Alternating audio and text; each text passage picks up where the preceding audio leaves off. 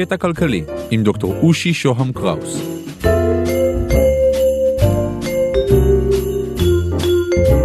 פרק מספר אחת, אדם סמית והכלכלה המודרנית.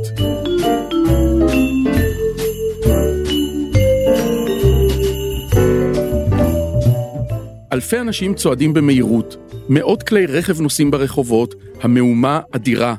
אנחנו מגובבים, אנחנו שועטים אחד אל השני, כמו עדר חזירים פרוע ומבולגן שפורץ החוצה מהמכלאה. ככה אנחנו נראים בבוקר, פקקי תנועה, רחובות צוענים, זיהום אוויר, בלגן מטורף. אבל רגע, לא רק בלגן, לא, כי יש כאן גם סדר כמעט מופתי. ועל הסדר הזה שבתוך הבלגן מדבר אדם סמית, היוצר של הכלכלה המודרנית.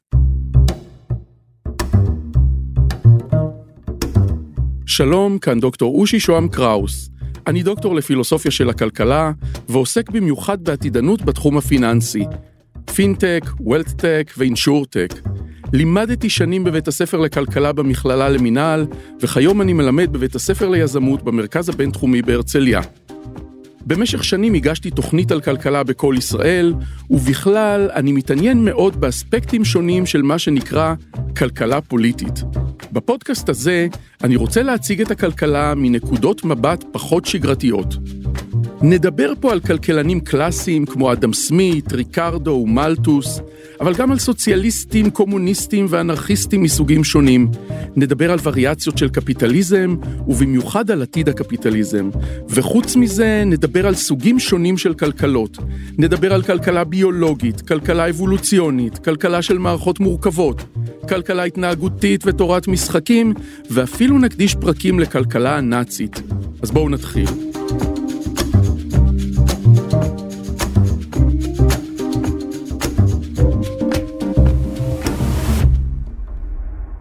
ואין התחלה טובה יותר מאדם סמית, אותו פרופסור סקוטי לפילוסופיה של המוסר, שלימד באוניברסיטת גלזגו במאה ה-18. והאיש הזה שלנו חי חיים שקטים בבית אחד עם אמא שלו ואחותו, לומד ומלמד. נשמע משעמם? אולי לנו. אבל סמית לא מפסיק לחשוב ולא מפסיק להסתכל על העולם שלנו, ומה שהוא רואה זה שילוב מאוד מיוחד של סדר ושיטה בתוך בלגן היסטרי. אם נחשוב על האנושות המטורפת שלנו, שזזה, מייצרת, מייבאת, מייצאת, מובילה ומוכרת וקונה, כמו על איזה חבית ספגטי ענקית, נתפלא לראות שכל ספגט מגיע לפה הנכון, בזמן הנכון וברוטב המתאים. בכל בוקר יוצאים מיליארדי בני אדם לעבודה. כל אחד יודע בדיוק לאן להגיע, וכל אחד מהם יודע בדיוק מה לעשות. אחד נכנס לכיתה ומלמד חומר שהוגדר מראש, אחר נכנס למפעל ומתמקם במקום שלו, רופא השיניים סותם, הספר מספר ונהג המונית נוסע. ולא רק זה, הכולם האלה יודעים לייצר פחות או יותר את מה שצריך בשביל לענות על הדרישות של הכולם הזה. והכולנו המופשט הזה יודעים שלא לייצר את מה שלא צריך. אנחנו יודעים כמה תיקים כדאי לייצר, וכמה טכנאי מחשב כדאי ללמד, אנחנו יודעים איזה כמויות של לחם שיפון ללא שמרים האנושות צורכת, וכמה קרואסונים צריך. ומכאן סמית מתחיל, ומכאן הוא שואל את שתי השאלות הגדולות שלו. הראשונה היא, איך הכולם האלה יודעים כמה ומה לייצר? והשנייה היא, מי מנהל את המערכת הזאת? אני לא מחדש פה לאף אחד כלום, כשאני אומר שאין אדם אחד או גוף אחד ששולט או מנסה לשלוט בכל ההמונים היצרניים האלה שמפוזרים על פני עשרות מדינות שונות. יש אמנם מחליטים ברמה ארצית, פוליטיקאים, אנשי שירות ציבורי, אבל גם הם לא קובעים מכסות ייצור מדויקות עבור כל דבר. באנגליה של המאה ה-18 אין פקיד ממשלה מיוחד לענייני כפפות. והפקיד הלא קיים הזה לא מדבר עם הפקיד הממונה על יבוא אור, או ייצור פרוות כדי לווסת את חומרי הגלם. פשוט אין פקידים כאלה. ואם זה ככה, אנחנו שואלים את השאלה הבאה, איך מתנהלת מערכת ענק כזאת ללא שליטה?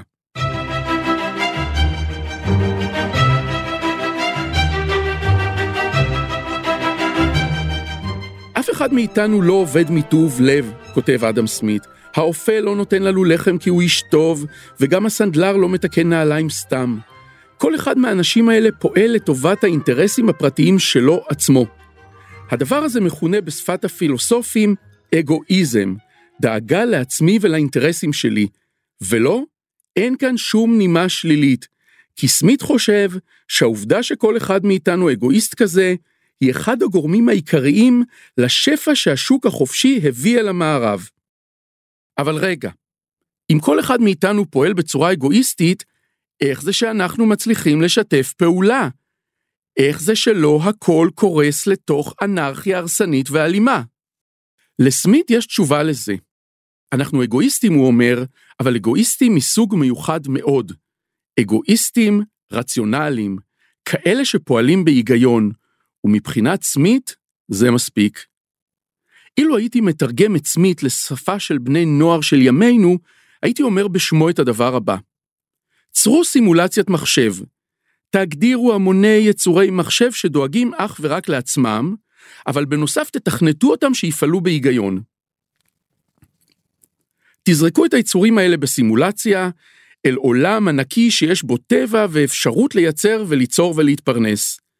והנה, מעצמו, רק בגלל האופי הזה של היצורים שהגדרנו, תיווצר לנו בסימולציה מערכת שתתקתק את היצור ואת העיבוד של הטבע בצורה מוצלחת ואוטומטית. היא תתנהל בלי ניהול. בואו נראה עכשיו איך זה קורה.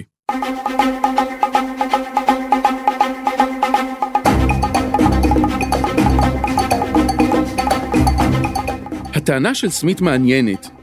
תסתכלו על הסימולציה הממוחשבת שלנו, הוא יגיד, ותראו שהתכונות האלה שהגדרנו ליצורים המתוכנתים, מתורגמות בתוך הסימולציה לכוחות חברתיים כלכליים, לכוחות של היצע וביקוש, וההיצעים והביקושים האלה בונים את השוק החופשי. בואו ניתן חיים לאחת הדמויות המתוכנתות מהסימולציה שלנו. נגיד שהוא יצרן כובעי פרווה. הוא מייצר 100 כובעים בחודש ומבקש עבור כל כובע 50 שקלים. והנה, מגיע חורף קשה, ולאנשים פשוט קר בראש. פתאום יש דרישה ל-300 כובעים בחודש. מה עושה היצרן שלנו? כדי לדעת, ניזכר מה התכונות הבסיסיות שמפעילות אותו. הוא אגואיסט והוא רציונלי. במילים פשוטות, הוא רוצה לנצל את הסיטואציה ולהרוויח יותר כסף. הוא מגביר את הייצור, הוא מייצר 150 כובעים. וכמובן שהוא מנצל את המצב ומעלה את מחיר כל כובע ל-80 שקלים. הרי הוא אגואיסט הגיוני. והנה, לאנשים מסוימים יש כובע, ולאחרים עדיין קר. אולי לא היו מספיק כובעים, ואולי הם היו יקרים להם מדי. את אלה, האחרונים, יציל האיש שמייצר בדרך כלל שמשיות. החורף קשה, אין שמש, הוא רוצה כסף, הוא אגואיסט, הוא חושב בהיגיון ורואה שיש אנשים שצריכים כובע ואין להם כסף לכובע פרווה טוב. ואז, הוא נכנס לשוק הכובעים, מייצר עוד 200 כובעים בחודש, והנה, לכל מי שרוצה יש כובע, אין תחרות מטורפת על כל כובע, ומחיר הכובעים יורד בחזרה ל-50 שקלים. ושימו לב, הכל התרחש בלי שום מנהל ובלי שום מארגן. אדם סמית יגיד שבמקום היד החזקה של השליט החזק שמנפיק צווים לניהול מערכת המחירים, יש כאן מעין יד נעלמה שמסדירה את העניינים לבד. היד הזו פועלת באמצעות שיוויי משקל, בדיוק כמו שיווי המשקל בייצור הכובעים. בהתחלה היה שם מצב זמני של מחסור, ועלייה של מחירים בשוק הכובעים, ועודף ייצור שמשיות, אבל אחר כך יוצרו יותר כובעים, כי ליצרן השמשיות זה היה יותר כדאי, ובגלל שהיו יותר כובעים, ירד הלחץ של הקונים, והמחיר ירד למחיר ההתחלתי.